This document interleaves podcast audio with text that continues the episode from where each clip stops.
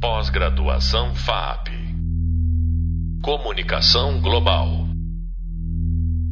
Olá, pessoal. Sou o professor Alec Duarte, responsável pela disciplina Estratégias de Comunicação Corporativa e Marketing Político Público da Pós-Comunicação Global, Linguagem Midiática Conectada, aqui da FAAP. Estamos caminhando já para a reta final da nossa disciplina. Obrigado por acompanhar mais um episódio de podcast no nosso, no nosso Hub Sonoro. E o objetivo hoje é tratar de conceitos que permeiam a construção de planejamentos de comunicação. Planejamento de comunicação, que é o grande documento que vai nortear todos os passos, principalmente os futuros, né? Quando a gente vai planejar onde a gente quer chegar, é, mas especialmente também um documento que conta onde a gente está. Né? O que, que a gente fez até agora, então é um documento que exige muita pesquisa prévia, exige muita apuração de informação, muito conhecimento estratégico para que a gente consiga diagnosticar o momento atual e consiga projetar o que nós vamos fazer no futuro, o que, que a gente pretende, né, para onde a nossa comunicação vai levar a marca, mas também, e isso é uma coisa muito importante, é, a gente tem que ter um olhar muito especial para a prevenção de crise. A prevenção de crise é um dos momentos mais importantes de um planejamento de comunicação. Mas o que, que é crise? Eu vou, para essa explicação, eu vou recorrer a um grande amigo meu e grande especialista em gerenciamento de crise, que é o João José Forne. O que, que é crise, João? Bom, as crises, elas têm uma característica muito apropriada que é, elas representam uma ameaça para a instituição. Sempre que houver uma ameaça grave à instituição, que tiver uma ameaça à reputação ou ao funcionamento normal da instituição, nós estamos diante de um fato que pode redundar em crise. A natureza das crises, não necessariamente um fato, um problema negativo, ele tem que redundar em crise. Muitas vezes nós temos problemas que administramos bem, administramos corretamente, é um problema às vezes grave e que acaba não dando crise. Então, a instituição está sob ameaça de uma crise quando eu tenho algo que ameaça a reputação, algo que tem que ter pronta ação, ele não pode esperar. A crise não bate com lentidão, ela tem que ter uma pronta ação e, e isso leva à solução do fato e evitando com isso que redunde em crise. Não podemos esquecer que grande parte das crises é construída dentro de casa. Recentemente, um famoso podcaster perdeu seu negócio, perdeu patrocinadores, porque achou que poderia falar o que bem entendesse. Normalmente, é assim que começam as crises não ponderar o que se faz ou o que se fala. E acho que agora a gente tem um momento em que tem um, uma mudança, a tem mais espaço para a esquerda. A esquerda radical tem muito mais espaço do que a direita radical, na minha opinião. As, as, duas tinham que ter espaço, na minha opinião. Eu acho que é um pêndulo. Esse é o meu louco. Eu sou mais louco que todos vocês. Sim.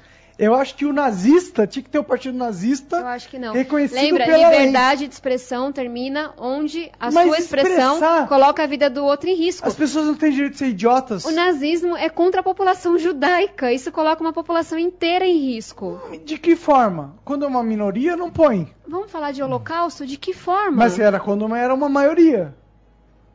É anarquia, né? Não tem que ter lei, eu acho que não dentro tem da que ter... expressão, eu acho que a gente tem que liberar tudo.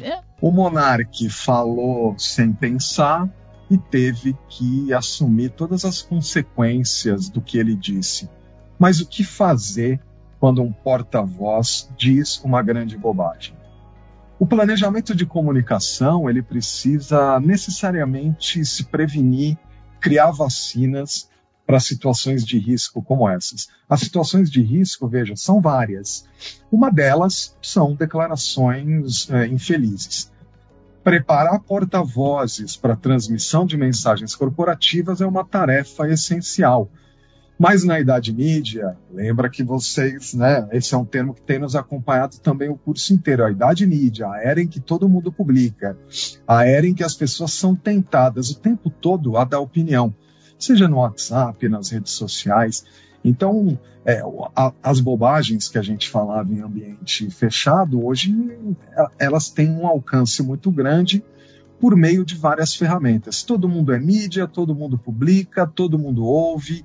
Depois essas informações são remixadas, objeto de mais opinião e de mais controvérsia. Aí a gente já entra na avalanche de acontecimentos que a gente viu também aqui no, no decorrer do nosso curso. E eu quero ouvir de novo do, do João José Forne um pouco sobre esse cenário é, é, é, catastrófico, né, caótico de comunicação em velocidade máxima. E o João vai trazer algumas dicas de comunicação de crise para empresas e governos. Fala, João. Consumidor é das coisas mais importantes no negócio de uma empresa. Por quê? O que a gente, é, o mercado reage muito às empresas que não têm uma relação boa no sentido de respeitar o cliente. Primeira coisa, a marca ela deve respeitar o consumidor. E quando eu falo de marca, eu falo também no governo. Ele tem que respeitar os seus constituintes. Quando há uma crise do governo, a, o, e quando o governo não respeita o constituinte, ele vai para as redes sociais, ele bate, a, o governo tem uma crise permanente de relação com o consumidor. A marca é a mesma coisa. Se ele não respeita o, o stakeholder dele, seja o acionista, seja o empregado, seja o cliente, principalmente o consumidor, as pessoas vão para as redes sociais hoje. O consumidor é empoderado, ele tem poder e ele vai reclamar da empresa. Muitas crises não acabam ou elas começam nessa relação complicada do, da marca com o consumidor. Por quê? É uma coisa importante a gente chamar atenção que a crise não é um acontecimento que diz respeito somente à marca e somente à empresa. A crise é um acontecimento social. Ele tem a ver com as pessoas, com os stakeholders. E se você não entender isso, você não vai ter nunca uma relação boa com o seu cliente, porque você acha que você tem que administrar sua crise do seu ponto de vista. Não. Uma boa definição de crise, para finalizar, é uma frustração na expectativa do consumidor. Quando eu tenho uma crise, eu frustro a expectativa dele. É isso que a empresa quer? Eu tenho certeza que não é.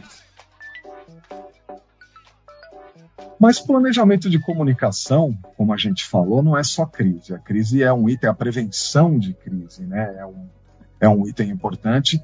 E, e muita gente me pergunta assim, mas a gente é adivinho, né? Como, como é que a gente previne crise? Aí eu vou te fazer um convite para seguir com a gente no último episódio do nosso podcast aqui no Hub Sonoro, quando nós vamos conversar com nada mais, nada menos que a Adélia Chagas, que é VP do Hub de Inovação da Máquina Wolf, uma das maiores agências de comunicação do Brasil, e com a Cláudia Fernandes, que dirige a Fleischmann Hiller Brasil, também uma grande agência de comunicação. São duas especialistas, não só em prevenção de crise, como também em planejamento de comunicação. Então, Continue ligado conosco, né? No próximo podcast essa conversa vai tratar muito sobre não é sobre adivinhação, né? É sobre planejamento. Então, assim, um, uma das questões é proatividade, ser proativo, pautar o debate público por meio de diversas ferramentas. Uma marca precisa estar nos lugares certos e se posicionar da maneira correta sempre. Nesse sentido, a publicidade muitas vezes é, tem sido até bem mais ousada. Por exemplo, marcas como Burger King têm se especializado em posicionamento, como nesse exemplo que eu trouxe aqui para gente. Não, gente, o debate é uma vergonha. Eu tenho dois políticos para votar. Um é o branco e o outro é o nulo. Eu não votaria em ninguém. Vou votar branco. Tá tudo uma. Hoje eu votaria em branco. Branco. Tá levinho, hein? Cara, mas tá faltando. Faltou a carne, né? E o bacon. tá de brincadeira. Cebola e maionese. Tá muito ruim. Este é o Whopper em branco, um sanduíche com ingredientes escolhidos por outra pessoa. E quando alguém escolhe no seu lugar, não dá para reclamar do resultado. Que facada no meu coração. escolheram por nós. Eu ainda tenho tempo pra votar, pera. Não, não vou votar mais em branco, não. Cara. Seria bem ruim quatro anos desse lanche. Planejar a comunicação é determinar a ocupação de territórios em consonância com o negócio e com um discurso adequado para cada canal. E a gente precisa estar em todos os canais? Não. Você vai vender mais ou menos se, se sua marca não estiver no TikTok? Depende. O que tem que mover a sua estratégia de comunicação é a aderência do seu cliente, do seu usuário, aos canais de comunicação não é só moda, é pertinência. Então, sim, é possível que que está no TikTok faça muito sentido para sua marca, né? Como eu escolho os canais nos quais eu vou comunicar? Tem uma etapa muito importante no planejamento de comunicação que é a fase de pesquisa e mapeamento. É, nela a gente consegue identificar exatamente quais são os lugares frequentados pelo seu público Muitas vezes esses insights acabam chegando para a gente com, a partir de informações simples, né, como o público-alvo que a marca pretende conversar, mas em geral esse é um estudo prévio que a gente faz utilizando ferramentas, inclusive. Então, algumas ferramentas de mercado que fazem o que a gente chama de social listening, que é justamente o ingresso aí dimensões, né, o rastreamento de dimensões em mar aberto, como a gente chama, para entender o que as pessoas estão falando de marcas e em quais canais. Então, essa é uma abordagem que já nos ajuda muito na definição é, da escolha da escolha de canais. Além de toda a parte de apuração que eu já mencionei aqui, né, existe uma parte de apuração importante que a gente precisa é, tá muito ter muita muito cuidado e muita atenção quando a gente faz o levantamento das informações. Você já viu na nossa videoaula relacionada a esse assunto que não existe planejamento de comunicação que não esteja diretamente vinculado à estratégia de negócio. Então, primeiro a gente precisa entender o que é, onde é que uma marca quer chegar enquanto negócio, para que esse planejamento de comunicação possa caminhar é, de uma forma é, unificada a, a, esse objetivo estratégico de negócio. Um outro ponto bastante importante é uma ferramenta super antiga, mas que ainda funciona e que é bastante utilizada e sobre a qual eu detalho lá no hub de leitura. Você pode consultar o material de leitura para ter mais detalhes, é a análise SWOT. A análise SWOT é uma matriz que vai no, nos entregar algumas informações, que são informações que a, que a gente, com base na nossa pesquisa e no conhecimento de mercado e no conhecimento de público, a gente vai desenhar como, enfim, fraquezas, ameaças, fortalezas e oportunidades, são quatro campos dentro dessa matriz. E com essas informações a gente consegue também fazer um desenho é, importante e estratégico.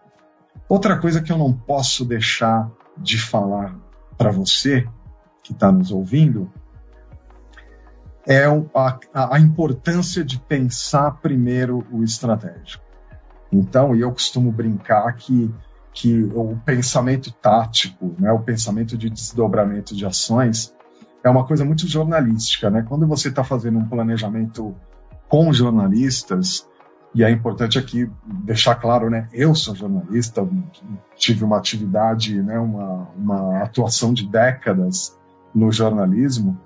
É, então, ou seja, não, não cabe aqui nenhuma crítica ao jornalismo, apenas uma constatação. O jornalista ele sempre foi um colecionador de pautas. Então, quando a gente está falando do, da, do, de um momento estratégico, em geral o jornalista tende a fazer uma grande coleção de sugestões, de ações, muitas vezes antes de, de, de determinar qual é o norte estratégico, quais são os pilares estratégicos. Eu trabalho com um grande profissional de planejamento chamado Luiz Yassuda, que vocês certamente conhecem. O Yassuda é também um famoso podcaster brasileiro. E ele sempre faz essa observação. É, quem tem 35, 40 ideias Não tem nenhuma. Então a gente precisa ter claramente, primeiro, os pilares de atuação onde nós vamos trabalhar, para aí sim pensar em desdobramentos de ações, que é o que a gente chama de tático, e todo planejamento de comunicação tem que trazer uma visão muito clara para o tático, porque é com ele que efetivamente a gente vai desdobrar o que a gente está propondo. Mas pensar inicialmente nesses pilares, pensar numa grande ação que normalmente serve para o lançamento de uma estratégia de comunicação e em outras ações menores desdobradas para garantir o que a gente chama de sustentação. Então, a, sustentação também é uma etapa bastante importante do planejamento de comunicação, porque é como uma estratégia de mídia digital que a gente chama de always on, né? Ou seja, ela vai estar sempre no ar, acontecendo de alguma forma, fomentando as iniciativas que você que você desenhou e, e fortalecendo os pilares estratégicos para uma entrega completa de comunicação. É fácil fazer isso? Não, é um trabalho que evidentemente reúne diversas expertises. E quando a gente fala de digital, esse talvez seja o principal aspecto a ser levado em consideração. Né? Assim como eu falei do jornalismo agora. No digital, e não é por acaso que se chama marketing digital, a disciplina, a gente utiliza conceitos de todos as, todas as principais disciplinas da comunicação. Então, eu utilizo, sim, conceitos de jornalismo, como não? Estão ali a clareza, a objetividade. Eu utilizo conceitos da publicidade, utilizo conceitos das relações públicas e também, claro, bastante, né, muito, conceitos de marketing. Isso se reflete principalmente no uso de estratégias de mídia paga, e aqui eu vou voltar a falar uma frase que eu sempre utilizo, que é não existe estratégia digital sem compra de mídia. Você sabe hoje como funcionam as plataformas é, é, de canais sociais, por exemplo. Ou seja, os nossos conteúdos eles não são mostrados para quem a gente pensa que eles seriam mostrados. E, aliás, aconteceu até um fenômeno por conta do TikTok, que foi o fim do social graph. O que, que, que era o social graph? Era o funcionamento da rede como a gente conhecia o quem eu sigo, eu vejo os conteúdos e quem me segue vê meus conteúdos. Isso deixou de ser necessariamente verdade até por influência do TikTok, que passou a mostrar conteúdos ali na aba de Discover é, para muita gente, independentemente se você segue ou não, mas como tendência de que você tende a gostar daquele conteúdo. Então, assim, com o fim do social graph, é, em alguns momentos a gente não sabe sequer para onde está sendo entregue a nossa comunicação. Então, assim, estratégia digital sem compra de mídia vira planejamento editorial. Aí sim, a gente faz um belíssimo planejamento editorial orgânico com base em estudo de público que a gente tem dentro das, das nossas próprias redes. E esse assunto eu também detalho é, bastante na videoaula relacionada a esse assunto. Mas vamos lá, a gente está chegando ao final de mais um episódio. Eu vou reiterar o convite para que você continue conosco para o próximo conteúdo em áudio, porque nesse a gente vai conversar com a Adélia Chagas e com a Cláudia Fernandes e a gente vai conseguir entender definitivamente quais são os segredos para elaborar bons planos de comunicação. A gente vai debater nessa conversa a questão da autenticidade das marcas, que também né, permeou muito do que a gente tratou é, aqui nesse curso, a questão do consumidor, a, da cobrança do consumidor por essa autenticidade. É, o consumidor quer participar dessa conversa, mas ele quer participar de conversas legítimas. E eu conto contigo, conto com a tua companhia é, para essa reta final de curso e agradeço pela audiência em mais esse episódio e até breve. Conto com você no nosso próximo episódio do podcast aqui do nosso curso na FAAP. Obrigado. Pós-graduação FAP. Comunicação Global.